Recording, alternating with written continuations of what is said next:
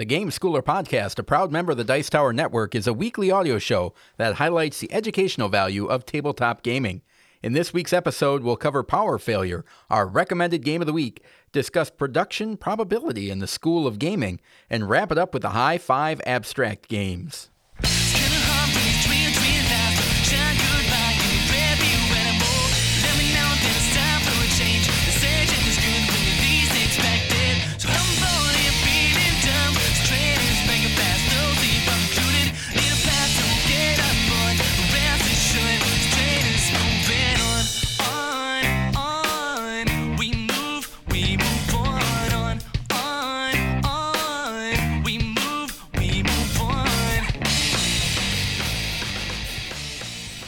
All right. Good afternoon.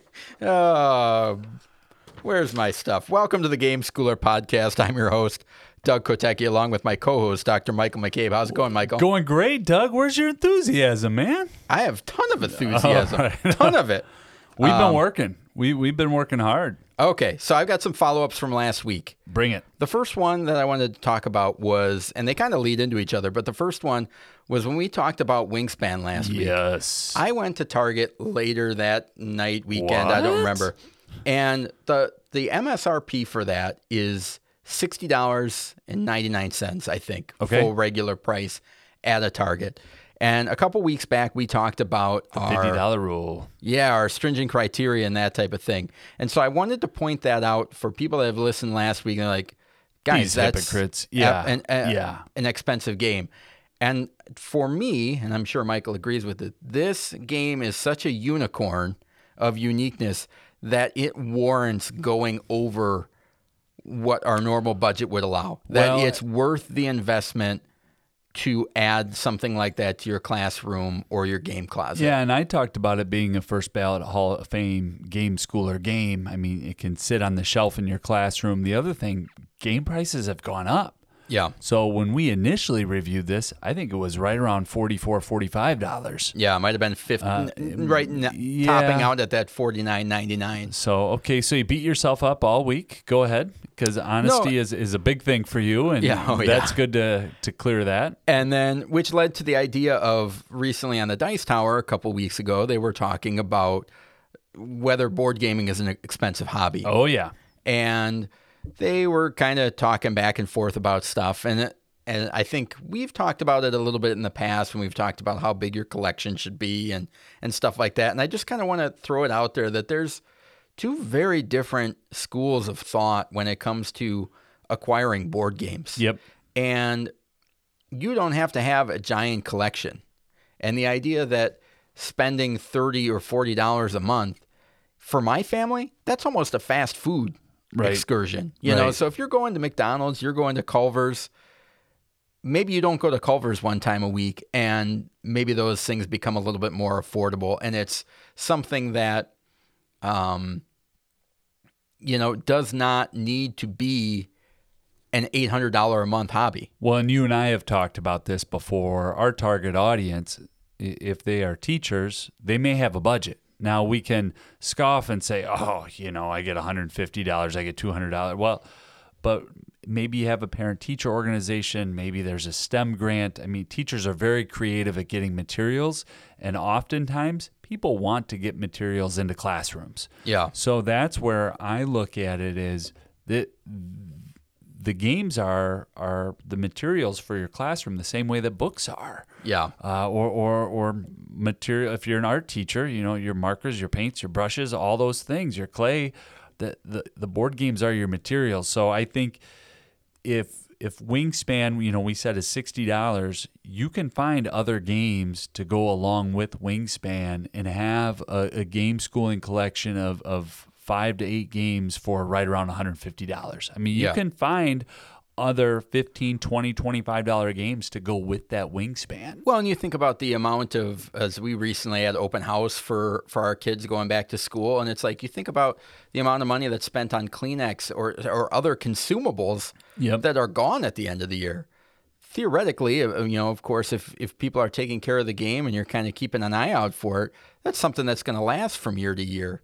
Um, I know in one of my daughter's classes, the the teacher had um, uh, a couple of they're like handprint cutouts, but you could take one and they were different things that they were looking for to add to the classroom. Yeah, You know, that wish you could, yeah. yeah, that type of stuff. And so it's like that's an opportunity too that, you know, if you're a teacher, it's like just put the feelers out that, hey, I want to get something like this for the, the classroom. And you might have a parent that's interested in stepping up. Can you up. imagine if you walked into one of your kids' classrooms and on their want list was board games? How, much, how you- many do you need? what- what- I will be uh, board game Santa Claus. But at the same time, we are the Game Schooler podcast, and we are a proud member of the Dice Tower Network. So w- we're biased. I mean, if it comes down to eating or buying board games, I think you Board and I games. would both say you, you got to the first things first, right? Don't you get to steak. take care of Your priorities, Doug. I'm trying to be serious here, man. You better move us along. No,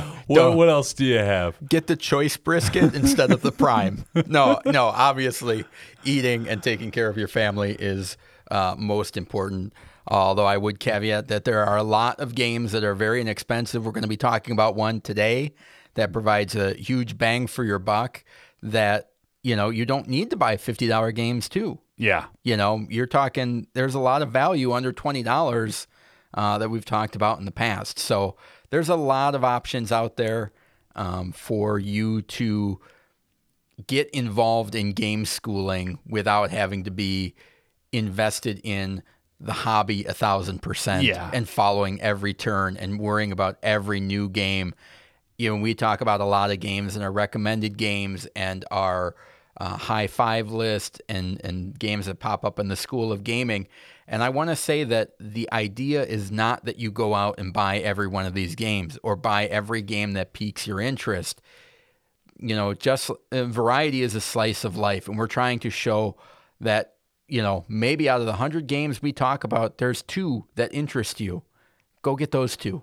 Well, and You part know? of what we're doing here, we try to review and vet games so that people don't have to do that work themselves. Yeah. We, we're very conscious that you may have a hundred dollar budget for the entire school year, so we want to make sure that we're giving sound advice Yeah. and, and setting you up for success. I have one quick thing to wrap up on Yeah, next week. yeah. You can edit it out or on last I week. I will never. Okay. Uh, Wingspan. I, I got to give a shout out to Nick P out there who we called before. Did he? Did I write down his daughters are eight and ten, and he's playing Wingspan with them? Yeah, Because my nine-year-old and twelve-year-old about punched me in the mouth. Da- dad of the year. I, I tried to play Wingspan, you know, after again after, you know, so Mm-hmm. I taught it. They weren't they weren't playing.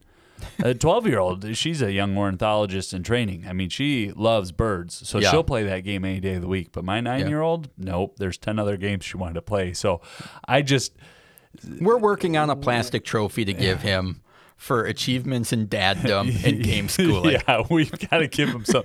Maybe the golden goose that you get for mini golf, we can find something like that for him. I wouldn't dare dream of giving Yeah. that away. Well, that just leads into a whole other topic that in the board gaming community, a lot of times folks will, and, and Nick certainly wasn't doing this, but bragging about, you know, Oh, my yeah. my five year old can play a four hour game, uh, economic engine building game uh, that requires exponential calculations and all that type of thing. And it's like this hobby is not about gloating at what your kids do, and and and some kids pick up stuff faster. Yeah. And you know, there's some games that might be complicated that Michael's kids can't play, and there's some games that Michael's kids play that maybe my kids don't pick up on. So uh, don't let that be a thing either. Yeah, it was just a good teachable moment for me. That's not always age. Some Yeah. of it is context, and- Interest. and interest. Yeah, Yep. yeah. All right, cool. So let's move on to the recommended game of the week.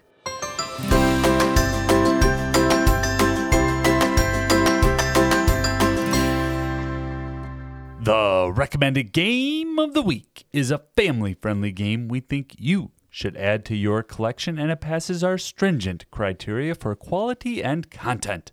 This week's game is Power Failure by Artana. Doug, give us the stats. Well, it was published in 2021, so it's pretty old. The designer is Tao Tao Chen, Yen Lin Chen, Yu Zhuan Zhu, An Qi Zheng, and the art is by Shai Li, Masha Tase, Will Meadows, and Sarah Lafser. Plays two to four players, about 45 minutes to play, ages eight and up. All right, so according to the publisher, Crank Up the Voltage in Power Failure, an electrifying card game in which you race to build the most productive grid. Up to four players compete to meet rising demands by acquiring resources, building power plants, and activating them to uh, generate energy. Power production is inherently volatile, though, as rash individuals risk environmental catastrophe that set everyone back. The player who provides the bustling city with the most megawatts wins. Power Failure is a tableau building dexterity game of energy production. Players take three actions on their turn to build and use different kinds of power plants. Depending on their actions and the type of plants they operate, they'll be forced to stack blocks on the carbon tower, risking consequences for everyone when the tower falls. Players must manage risk while racing to complete energy contracts. This game is brand new, uh, just came out recently. Um, it's been on Amazon for as low as eight eight dollars. Yeah. The MSR Seven seventy eight is what I got it for. the MSRP is fourteen ninety nine. I checked the other day; it was twelve ninety nine. But even at 14 dollars, this game is It's awesome. fantastic. So, as the, the description said, you've got three actions. You can add new cards to your hand, you can play action cards from your hand, or you can fire the power plants that you've built. Every time you build a power plant from your hand, there is uh, coal, natural gas, uh, nuclear, and green energy in the form of solar plants, wind plants, and hydroelectric. So every time you build a plant, it's going to cost carbon. You're going to take a carbon cube and put it on the carbon tower. Then um, you can uh, play action cards, select action cards. If you have more than six cards in your hand and you try to take another card, you're going to have to add more pollution and add to the carbon tower. Eventually, you're going to want to fire your power plants. That power plant is usually going to, coal, for example, is going to require a, a card, and you're going to be putting a lot of carbon on the carbon tower. Natural gas, you can spend natural gas cards to power your plant, but you're going to put a little bit of carbon on there. If you fire your nuclear plant, it's not going to leave a carbon footprint, but it's expensive. You need the uranium, you need the plutonium, you need a lot of cards to make that plant fire off. And then the green power, the green energy, is based on a card that's revealed on the supply deck um, of, of action cards that you can acquire. And that's going to range from one, zero, zero, one, or two, which is interesting because that card determines that number determines what power your green energy gets. So if it's a zero, you're not producing any green energy that time. The wind wasn't blowing, the sun's not out.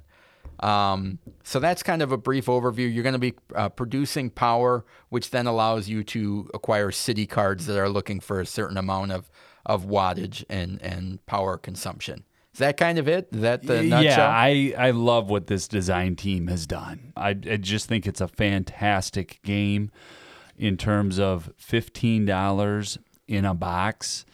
Um, I, I have not unboxed a game that has this much in it for that amount since Sushi Go. I mean, that it, where you, I just feel like, how did I get this big, this thinky, this crunchy, this tactical of a game for fifteen dollars? Mm-hmm. Uh, I I love how e- every turn I feel like there's one more action that I want to take. Yeah. and it's like, oh, I can't. I'll have to wait until next turn. But then the whole board and marketplace is going to shift. So Yeah. there, yeah, there you captured that well. There's so much that's happening. I mean, to me, I, I love for such a simple game, the thematic connections in this one are so strong. You know, and the, it's not a game where green energy is the be all end all.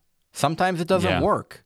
You know, it, Well, it- explain that. Why doesn't it work? Tell people what happened the very last game that I was playing where I was loaded with nuclear and green energy. he had green energy, and and if that card that's revealed shows a zero, it's not producing anything. The wind isn't isn't shining. The sun's or the sun's not shining. The wind's not blowing, and your wind turbines aren't firing firing off. So when the marketplace is set and there are six cards in the marketplace, the next card to go into the marketplace that's face face down has a number on it, zero, one, or two on the back. on the back. And there's n- not any way to manipulate that except for one action card that comes up. I think there are two of them in the entire deck.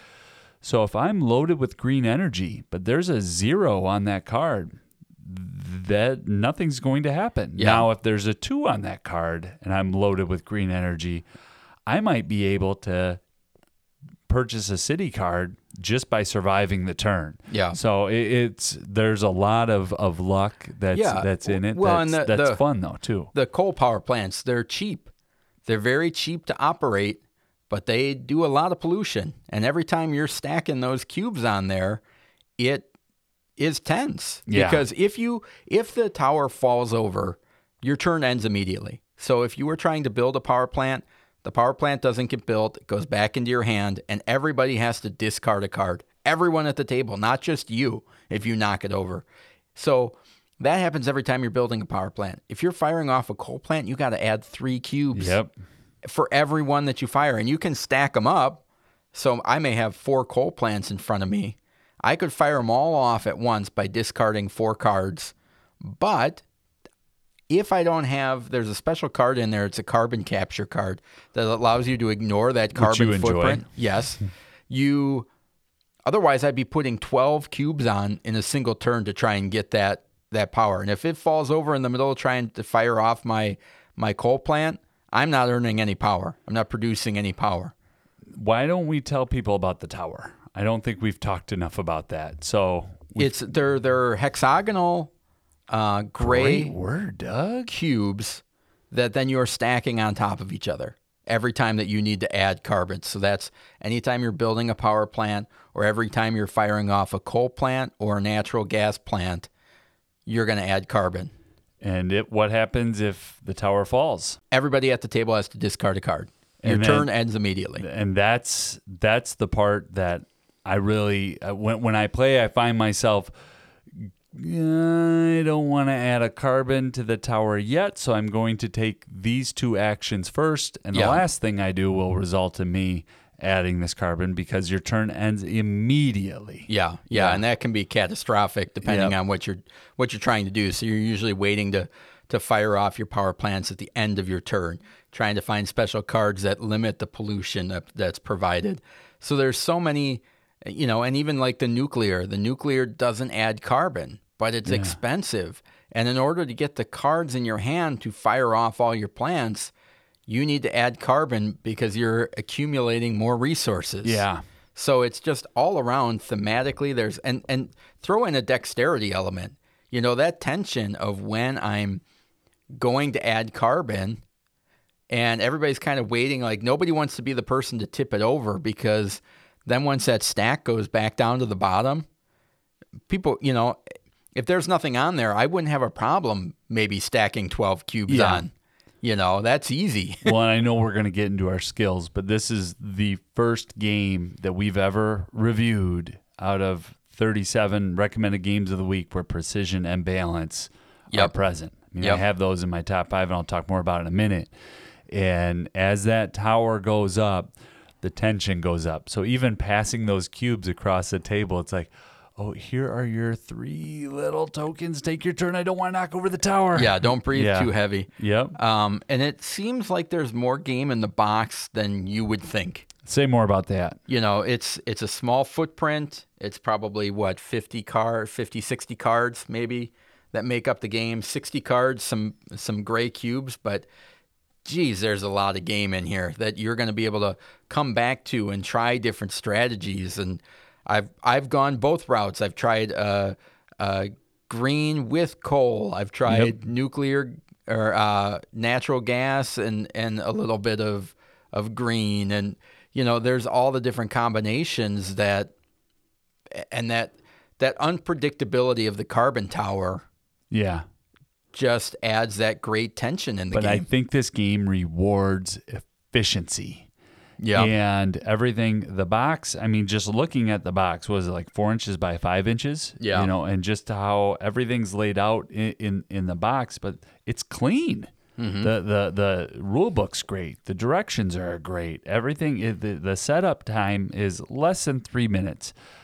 But if you're you know the game that we just played, I was always had extra what are they points or what what are they? when I when uh, you go to buy a city? What, oh, what do you energy. have? Energy. You- I you pro- always pro- had extra energy. Produced ener- extra energy that you could not spend. right? So it, I'd have 13. Well, there's a card for nine and a card for 15. Yeah. You know, those are my options. And having that, it didn't allow me to optimize and, and to pull two city cards like like you were able to do, right? Yeah. 24, I'll just pull these two city cards. And here I am with only nuclear and green thinking I should be doing better. Well, it was difficult to Yeah. fire off nuclear. Yeah, you gotta. And green just wasn't happening that right. yeah, round. you really have to plan on when to make your move. yeah. You know that, and when's a holding round? When, you know, when does another city card come out that I might be able to produce enough energy to take two of them in a single turn? All those things are kind of in play in a game that says 45 minutes, which I think is if you've got more players, there's there's a little bit of thinking of okay, the order of operations, how am I going to do that type of stuff? Um, and this is publisher is by Artana, which I think is owned by Genius Games, which Genius Yeah. Games is known for creating games that can be used in a classroom. classroom. Genius Games does games that have uh, scientific backing Yep. in the construction of them, and you can see it here the same way that the the power plants function the way that they would in in real life. My only nitpick about this game is that I think it's going to be overlooked. I don't think this is going Boy, to. that's a tough nitpick, man. Just to say that it may not become popular enough. That's your nitpick. yeah, that, that, Yeah. that it's out Yeah. there. That I'm not picking on you or your it's, nitpick. It's I'm a just- shame that this probably won't get the traction that that a great little game like this should. Well, with 3,500 games coming out a year, I hope that our episode can do something to raise the profile of it because this is a fantastic game. This Yes. is a game that I will bring with with us to a restaurant. And I'm not going to throw it in my quiver with 14 other games. Th- This is a game where I'll say say to my wife, "Hey, Em, can you just throw this in your purse?" Or I'll just walk in to the restaurant with it.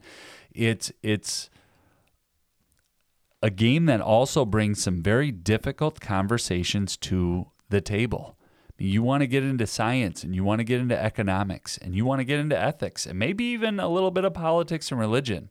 You, could go there if you wanted to with it. Now you Yeah. and I haven't and we've played the game twice, but I think it opens it opens up the potentiality for conversations around the power grid. Yeah, and I you, you don't have to go there, but I think you could go there. Well, and the nice thing about the game is that, in in my opinion, it gives everything a fair shake. Yeah. it doesn't it doesn't play sides. Yeah. this isn't. Uh, uh, Yeah. you know, I, I don't know what the best way to describe it, but it's not one that's It's not that's trying to push an agenda one way Yeah. or the other. It is an It's ac- scientific. it's an accurate representation of our current power grid and kind of how that functions, and that's one of the things that I appreciate it because it so easily could have gone in either direction Yeah. of you know, and and certainly we have games from uh, that uh, represent the industrial age and are talking about you know coal plants, and you're just getting rewarded for just sending gobs and gobs of pollution into the air, and then there's other games where it's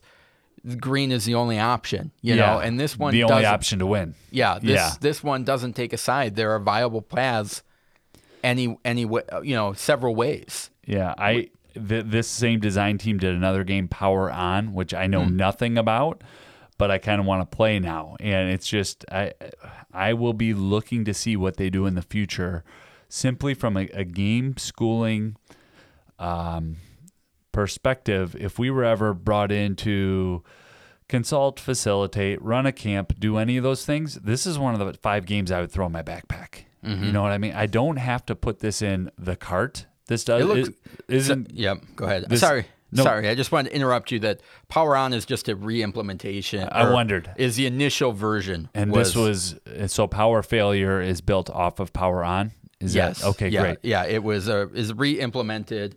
Um, uh, it's a publisher in Taiwan Okay. that did that. Um, Awesome. Well, I there there are so many great games that don't even get to the states, and Yep. so I'm just I'm grateful that this one did, and when I played it over here for the first time, and you said Amazon's got it on sale right now for under eight dollars. Yeah. I was like, are you kidding me? yeah. Uh, I, I'm getting a little off topic here, but here's what I'm saying. This is a game that I would take into a classroom and feel good about leaving in the classroom. Mm-hmm. There are other games where that would pain me because yeah. the size of the game and the cost of the game. I'm sorry. If I'm substitute teaching tomorrow, I'm not leaving behind Wingspan.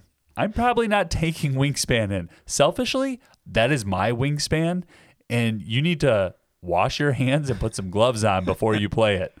Yeah. But this is a game that that's very relaxing to play and is one that I would feel good about leaving behind because I think the people who play it, you're learning science and critical thinking just by playing. We should get to the skills, yeah, man. I think our love fest of power failure is coming to an end here. I don't have any nitpicks.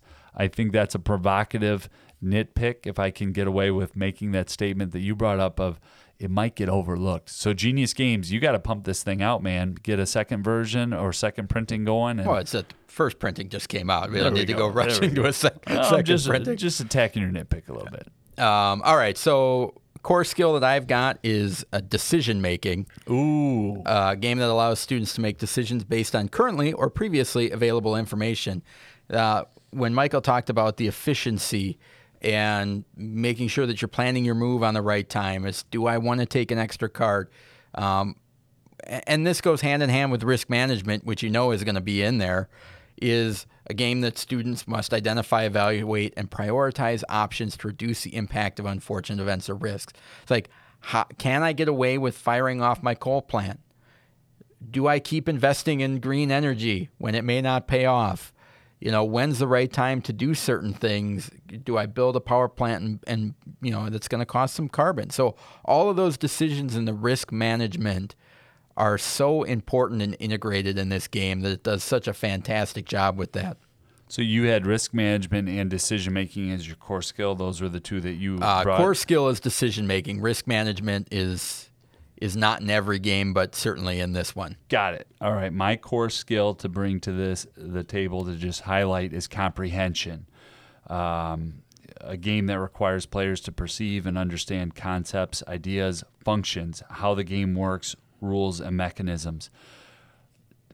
The inaction reflection to say, wait a second, I'm not going to activate my coal right now because I'll have to add to that huge tower that's growing, I'm going to first take an act, or I'm going to first um, pick up a card so that that's at least in my hand. Then I'm going to add the coal. That level of comprehension, I think, is in the gameplay. Well, and here's, you know, talking about comprehension, I just remembered this too, is another added bonus, is that almost all of the cards have a fact. Yeah on oh, written yeah. on the bottom of them, you know. And so, so for example, here's a nuclear power plant, virtually no carbon emissions, but generates radioactive waste, you know. So it's highlighting that type of thing. Um, even the the hydroelectric plant construction usually disrupts the ecology of waterways involved, you know. So it's these are honest things here. Um, coal power plant, single largest source of greenhouses greenhouse gases globally. So it's telling you on the cards. Yeah. You know, there's another layer of comprehension uh, of almost a little term paper in the in cards. This, in this yeah, that's a cards. good point. But even in the gameplay, uh, you know, you, you have to know what's what's happening with that. Uh, all right, another one I have is strategic thinking. I have that as well. A game that encourages students to develop a process or long term strategy for accomplishing a goal. You need to be thinking several turns ahead in this game. You can't just you know, fly by the seat of your pants. You need to have a plan of when. What you, does that term mean? Fly by the seat of your pants. You've never done that before? No. Oh, it's invigorating. okay. okay. um, so you can't you can't just go with the flow. Yeah. You need to figure out okay, when's the best well, time you to can, activate. but you're going to get whooped. Yeah. When's the best time that I can activate my power plants? When if you've got green energy, you see that that it's a turn that your green energy is going to uh, produce energy, yeah, then you like might want to think about activating your other power plants. So I, I think it's a, a, strategic thinking that if you can stay two turns ahead, you're going to have an advantage. I, the last game we played, I came into it. I'm going to do nuclear and green and just see what happens. And I was a little rigid in my strategy. Mm-hmm. I didn't get the natural gas. I didn't get the coal as I've tried in other other games. And uh, so I agree with you that the strategic thinking is in the game, but you can't be so rigid. Uh, otherwise, the other person's going to be able to take advantage of of the rigidity. Yeah. Yep. Um, Do you have resource management? I do, of Uh, course. all right, I do as well. And that's a game that boosts a student's capacity to efficiently and effectively oversee available assets. How do you have that? How do you see it? Well, I think you know for every every power source outside of green energy, it's going to cost you cards. Yeah. You know, and and the nuclear is the most expensive, natural gas a little bit less, and coal is the cheapest. Well, So what happens if you take if one of your actions? What happens if you draw a seventh card into your hand? You're adding carbon. You're adding a So carbon. you've gotta- you gotta to manage man- that. Manage. Yeah, you're managing your cards the way that they function in your hand for special abilities to actually run your power plants. You need the fuel source. Yep. right? And that's where it comes down to the nuclear power is powerful. It doesn't produce carbon emissions. It's hard to come by. You know, you it- can't just pick plutonium up off of the, street. game. You know that managing the the hand management and firing off these little power plants so that I can actually purchase a city card. That that's fun. Yeah. And not all of the games where there's resource management is that the fun part of the game. Yeah. Well, you know, the, we don't typically say, well, some of that intern bookkeeping, that's actually fun. yeah. Well, you can have 10 cards in your hand and sometimes it's worth it to add add 4 cubes to the the carbon tower to get that Yeah, extra yeah, fuel. It depends how big the, the you know, and, is. and Yeah. everybody's kind of waiting for that. And that's uh, leads into one, another uh, skill that I have, which doesn't come up a lot. How many but I, skills do you have here, Doug? don't worry about it. Okay, keep going. I got honorable mentions now. um, the, one of the this doesn't come up in a lot of games, but I think this game does a really good uh, job, and it fits into the the strategic and the decision making, which is patience. yeah. Is a game that helps students remain calm and better tolerate delays. There's times where you have to have setup turns and set up for next round. It's not about this round all the time. There's things that you're doing to try and avoid the carbon towers so somebody else knocks it over so it doesn't ruin your turn. Yep. you know, those type of things where it's not about just coming out of the gate flying. You need to there's a slow burn to this that um, is not found in other games. Right. Normally it's get as many points as you can right out of the gate. And this one it's like, no, it takes time to build up your infrastructure, Which is your true power to the theme. grid. Yeah, yeah. which is true to the theme, right? yeah, exactly. And we and the the other way where that comes in that patience is if you have a lot of green cards waiting because eventually a 1 or a 2 will pop up and you'll be able to get paid for them. Yeah. Yep. So uh, I have two skills left, and first time I've ever read the definitions and recommend a game of the week for these two skills together. They are physical skills. Balance. I've got one. Yep. A game um, balance is a game that strengthens a student's capability to keep or put something in a steady position to prevent falling. My goodness, this game meets that definition to the letter. And I also have precision, a game that rewards students for being exact and accurate with fine motor skills. Yep. So the last game we played, it was kind of bad moments in setup. You start with the three carbons, hmm. and the the second one, it was as if somebody did a crooked Jenga tile on the bottom. The second one, I kind of had a little crooked, and I said to Doug, "Do we adjust it? Nope, you gotta leave it." And we went all the way up, didn't we? Yeah, yeah. Yeah. Don't do not play this with grandma and grandpa. You might. Hey, I yeah. think you should. Well, depends that's a on your, wild depends card. on your grandma and grandpa, I guess. Could be huh? a, it could be a wild card. Yeah. Um, so yeah, no, I've got that too. It's a great, great game, and not something that comes up in a lot of games, and certainly not one. You know, de- there are a lot of dexterity games, games where you're flicking things, stacking Yeah. things, but normally those games don't have the skill development on the back end. right. You know, it's all about balance. It's all about precision and nothing to do with any sort of decision making or strategizing. So the fact that this combines both of them is is somewhat unique. Well, and just be aware of it if you do have a fine motor issue. Yeah. If if you if you have shaky hands or if, if you're playing with somebody who who does have ALS or something like that, you know, offer to stack the carbon for them. Uh, it's not something that is, I think, at the detriment of the game. It only adds value uh, to to the game. Well, and there's strategy in there. There's the um, carbon capture. Is that what it's called? Carbon capture cards um, that allow you, you negate it. Yeah. yeah, allow you to avoid having to put that on there. Doug's favorite card. Yeah, well, and I don't think You only got it every single time you had coal. but keep going. strategy, Michael. Keeping an eye out for it. This is also a game too. If if you do have those fine motor skills, I don't think it's a game that is going to um, derail because of it.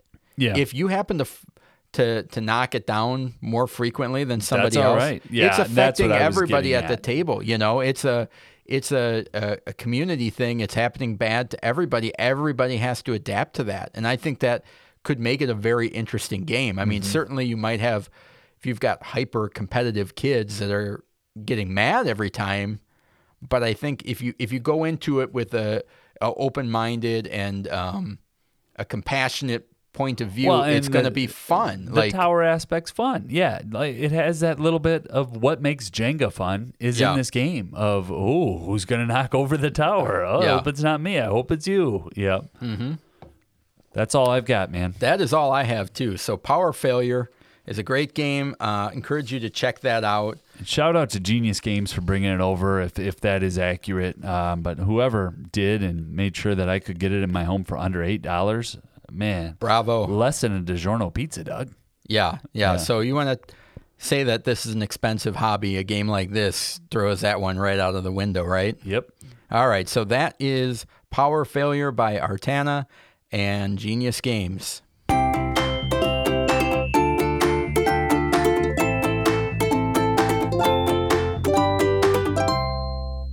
School of Gaming. In the School of Gaming, we discuss concepts, keywords, etiquette, and helpful ideas in the world of gaming and education.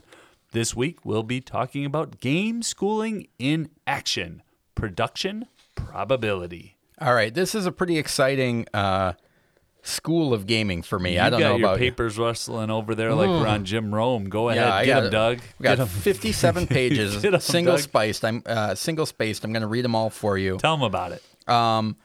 we are releasing a Game Schooler notebook. Okay, and a Game Schooler notebook is something that you guys we we got to the point where we want to give our listeners something that they can actually use in the classroom, something that they can add on and enhance their game instead of just talking about the idea of game schooling. We want to put that in action. Yep. Now we've all you know said from the very beginning that the games we're talking about can develop skills and increase social interaction just by playing the game. You don't need Right. anything extra. It is essentially the textbook of of that lesson. But this is just something that brings it to the next level that you can have your kids work on and kind of tie some of those concepts together and and bring some subjects and Subjects and skills together. yeah, really focus and and you know we talk about when you're doing uh, teaching subjects the idea of tracking and seeing how their progress is. This is where you're going to see your kids develop those skills and those critical thinking skills.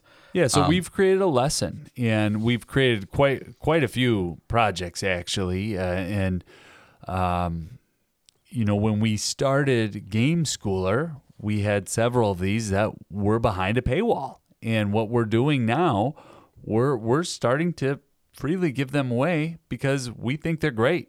Yeah. And we, we think that they belong in classrooms. And so um, this this one that we're going to feature today is on a pretty popular board game, I don't know. I've I'm not sure very many people have heard of this one. but probability is something that we've all had to do at some point in time. Typically now it's a seventh grade math class. It's pre-algebra, and you can hear the groaning right now from the students. It's often a springtime uh, a, a lesson and unit in, in classrooms across the country, but.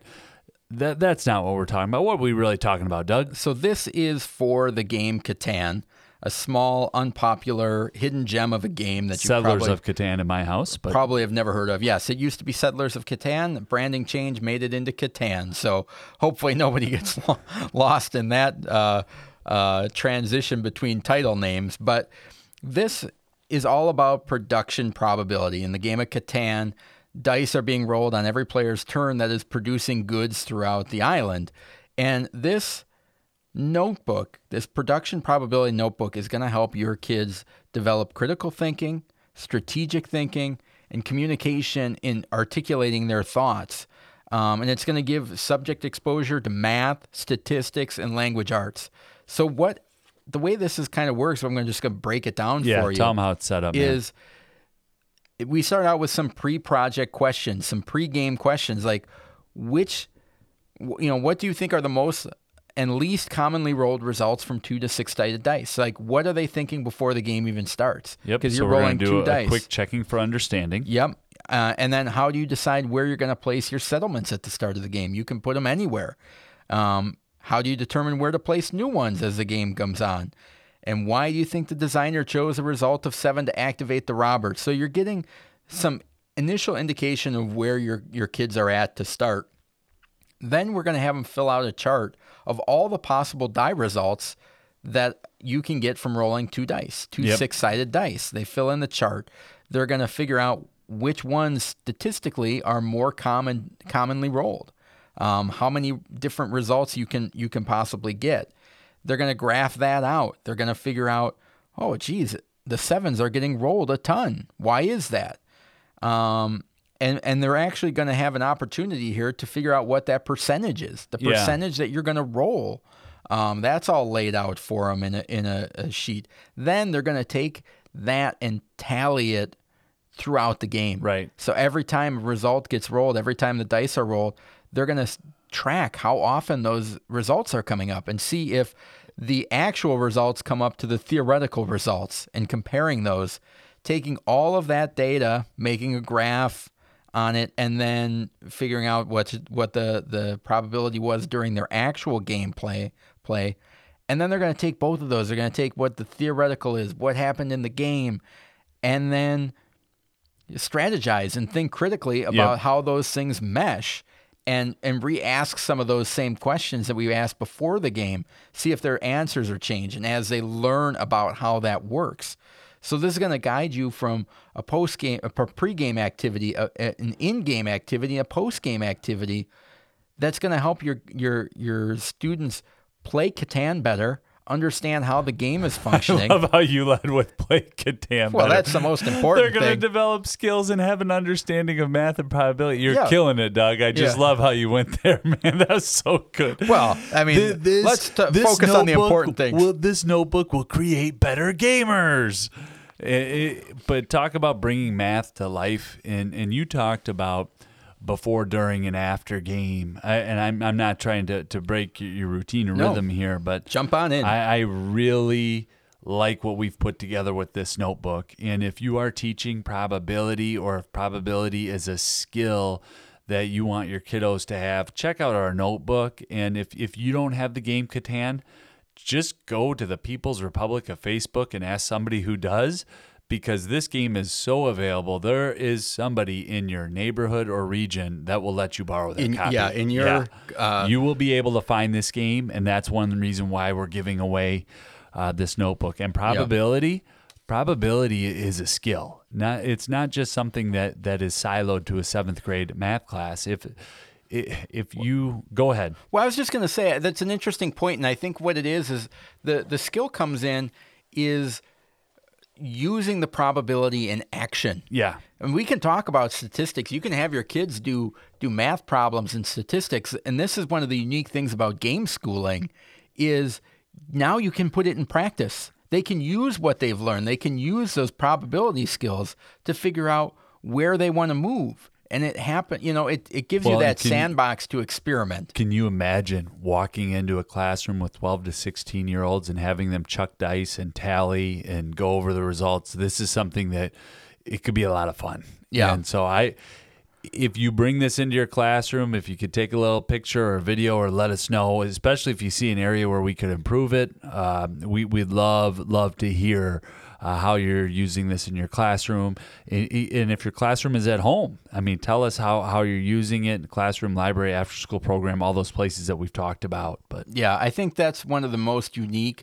You know, when you're talking about skill development, you have in order to develop skills, you have to be doing it. yeah, You can talk theoretically about stuff until you're blue in the face, but until you're actually put in the position to actually use that skill, it doesn't mean anything. Right. And that's what something like this does is it takes it from the, the page and puts it into uh, an experience for your students to actually get that practice.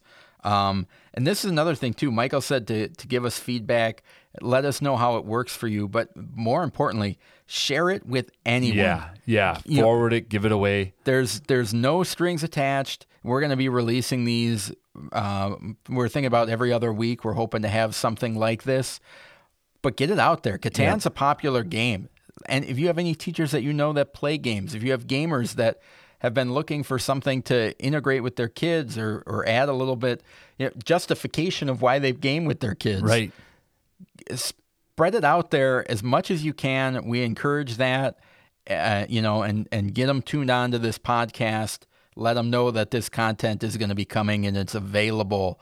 Uh, and anything you can do to help us with that and, and spread our mission here is is going to go a long way. Well, and I can't wait to hear the stories. You know what the most fun about probability is, Doug?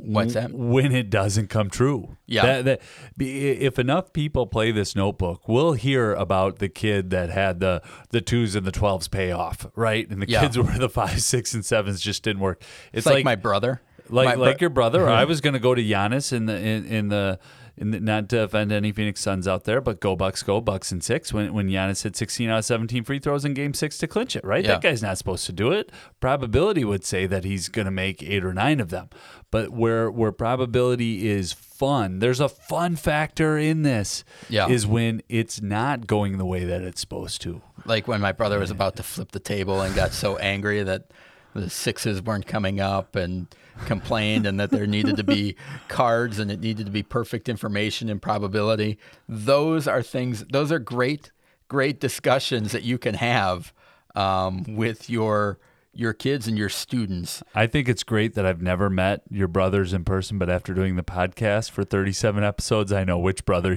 you're talking about. now. the uh, so you're, you're gonna be we're gonna have a post on gameschooler.com Yep. you can find it there we're gonna be uploading it to board game geek uh, a couple other teacher resources but for sure it will be on gameschooler.com Yeah. um, so you can find it there and we're gonna put it probably up in the tools tab uh, that there'll be a, a tools tab there for, Well, for and game it'll be schooler put out on our social media channels as well, and the link is static. It's not going to change. So once it's on our website, um, share it, put it out there, and let us know what we can do to improve it. Uh, and and especially if you are enjoying it, we, we'd love to hear about it. I, I know folks do have copies of Catan in schools. That's for sure. Yeah, so we're looking forward to to where this develops and and happy to be giving you guys tools to to put game schooling in action and give you that extra little push out the the door And to resource. get rolling. Yeah. Yeah.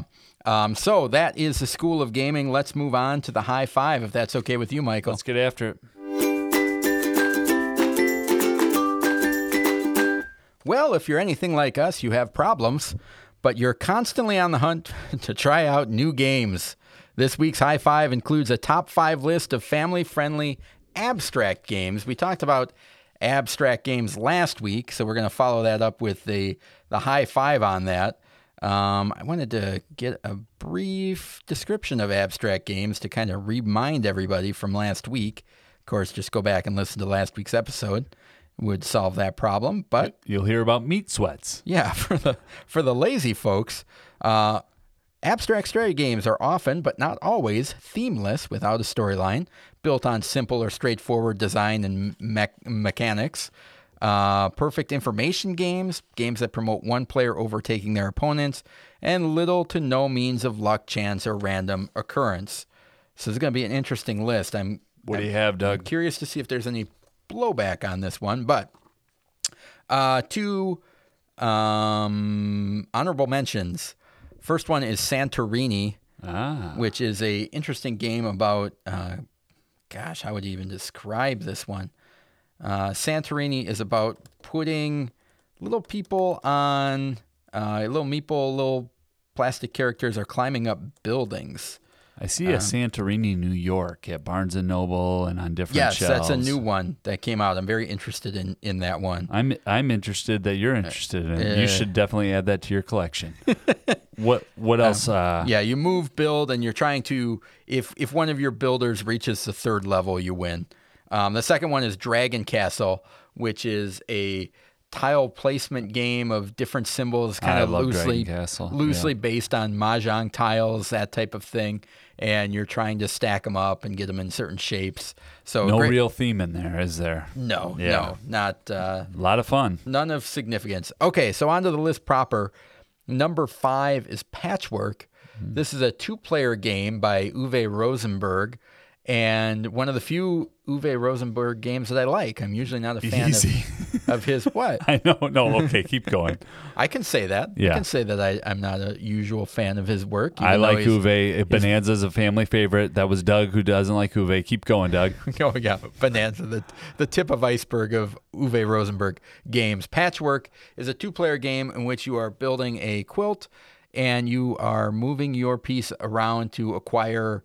Uh, you're not moving your piece. You're moving a piece around to acquire little patches to put on your quilt that have buttons on them, which are currency and victory points. And they're little kind of Tetris shape, uh, shape polyomino things that you're trying to fill up your whole quilt with. And yes, it's got a theme of, of, of a quilt, but you're putting shapes on the board. Yeah. And it's it's very much got that um, back and forth type of, of game. Uh, nothing about it signifies anything of, of building a quilt or patches. Um, pretty loose there. So is this list all Uwe Rosenberg or no? No, no, that's the only one. Uh, number two. What What do you like about Patchwork? I didn't pick up on that. What it's on your recommended It's list. simple. There's a Patchwork Express that's for younger uh, players too, and it's just a relaxing back and forth and trying to get that puzzle to work. You know, there's a very much of a puzzle theme with abstract games, of of trying to make it fit. You know, and that's Two player only though, right? I believe so. Okay. Yes, Okay. um, and that is one that, for me anyway, that efficiency Yeah. of trying to maximize the space. For every open space in your grid, you lose points. So you're trying to, it's got a little bit of a, uh, you need to get your economy going. So you're producing buttons in order to buy more patches, that type of thing. Cool. So good game. Number two, or number, Number four, four. actually, is Tiny Towns. I love Tiny Towns. Now, do you think this is an abstract game? I would not say it's an abstract game, but that's just me. I'm, Okay. I'm, go ahead. Um, and the reason I have this on the list is because when you're building the towns, you're just placing down cubes uh, in polyomino shapes. I think I'm building a massive city, but ya? I think my my imagination has always been a little bit different than most humans out there. So and there's not much correlation thematically. And sure, somebody would probably go back and listen to our Tiny Towns episode and tell me how I'm flip flopping here. But there's not much that really makes me feel like I just built a church yeah, or I just built the the and the powers outside of maybe the farm and the well. There's not not much that I'm like, oh yeah, of course that's an inn. That makes sense.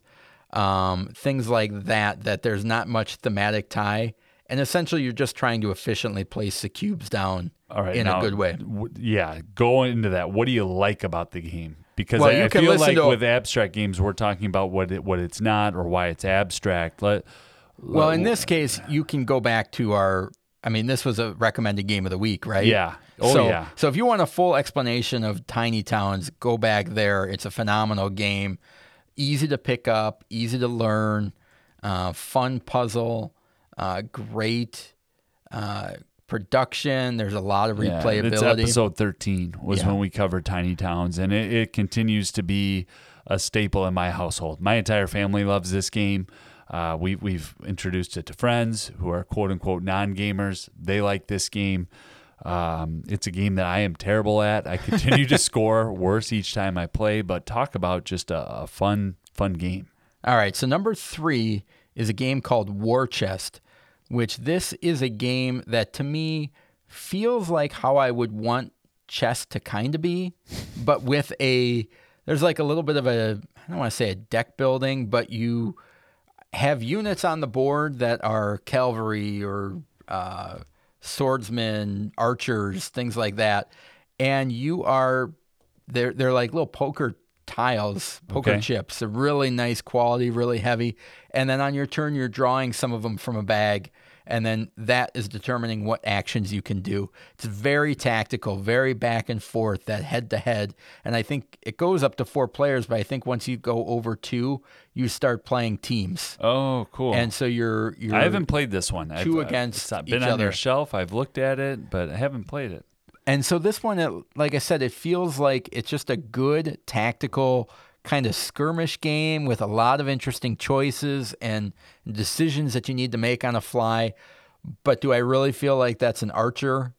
No. You know, it's it's Yeah. about your position on the board, and the whole point of the game is to try and um, put down influence markers. Okay. So you're trying to capture more of the board than your opponent. So does this game have game schooling implications, or is it more of just a family friendly? Where where does this hit your list for abstract games? This would fit on the idea. It's certainly family friendly, maybe a little bit heavier, um, but not to the point of of of not approachable. Yeah. But a lot of this is those those tactical decisions and and really the, that critical thinking of analyzing what's going on on the board is where it comes up in a in a skill level.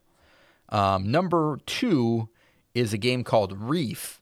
Oh, Now, Reef is technically Reef. about building coral reefs, but it's not, Not really. Not really. It's it's about putting chunky tiles down. There's four different colors.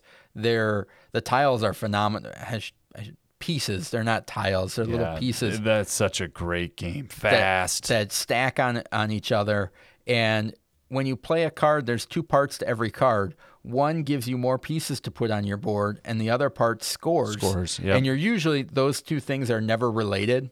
Um, but you're basically they give you points for looking down on your board, kind of the orientation of the colors and shapes that you have. So. Um, you can build them up to I think four high is how high they go. Yep. And if you have them in a certain shape, you've got three green in a row, you might score four points for that. If you've got two of those, you're going to score eight. And so constantly balancing the uh, pieces that I'm adding to my board and the ones that score. And they never, like I said, they never coincide. So if if you're adding green pieces to the board, the scoring part on the bottom of the card is not going to score green Right. pieces. It's such a fast game. It's one of those games that when, whenever I've played it, I play it and then oh, it's my turn again. Oh, it's my Yeah. turn again. Yeah. You know, you play your piece and it just comes right back around. Yeah, it's one of those that when you're done playing it, you're like, that's a really good game, and there are a lot of interesting choices, and you don't care That had nothing to do with a coral reef though. that yeah, that there's yeah. no thematic ties to that whatsoever. Um, awesome game, and actually by the same publisher as number one or very Oh, similar, really? which is Azul. Azul, yeah, I yeah. think is my my number one. I thought that's where you were going. As soon as you said reef, I thought, oh, he's going to Azul. Yep. Yeah, so Azul is technically about um, uh, Building Portuguese tiles. Portuguese tiles, but that's not really Not coming really. coming across. There's no no creative. You don't. There's no creative element to it. It's not like you get to put stuff in a random spot and then uh, make your own Portuguese tile. It's laid out on the board where you put the tiles, and you, it's more about efficiently collecting the tiles to add to your um, window or, or wall, your wall um, that you're making. We that was a recommended game of the week episode. Oh, I didn't pull it. Ooh, I thought you looked that one up. Nope, I just grabbed. Um, sorry, Azul No, okay. was So Azul, go ahead. No, Oh, no, yep. So we talked about Azul as a recommended game of the week, episode seven. episode seven. So an early one, great game, uh, readily available. One, one you can if if you're if you're in your 20s or 30s or 40s this is one you can play with your parents people Yeah. talk about that often on podcasts it's it is an outstanding game family friendly game the the pieces are wonderful to hold you draw them out of a bag and and place them uh, there's multiple ways to play there's two expansions that are also outstanding Yeah, and those are even standalone. Um, yeah. So they're full games. They're not Yeah, even just yeah. expansions.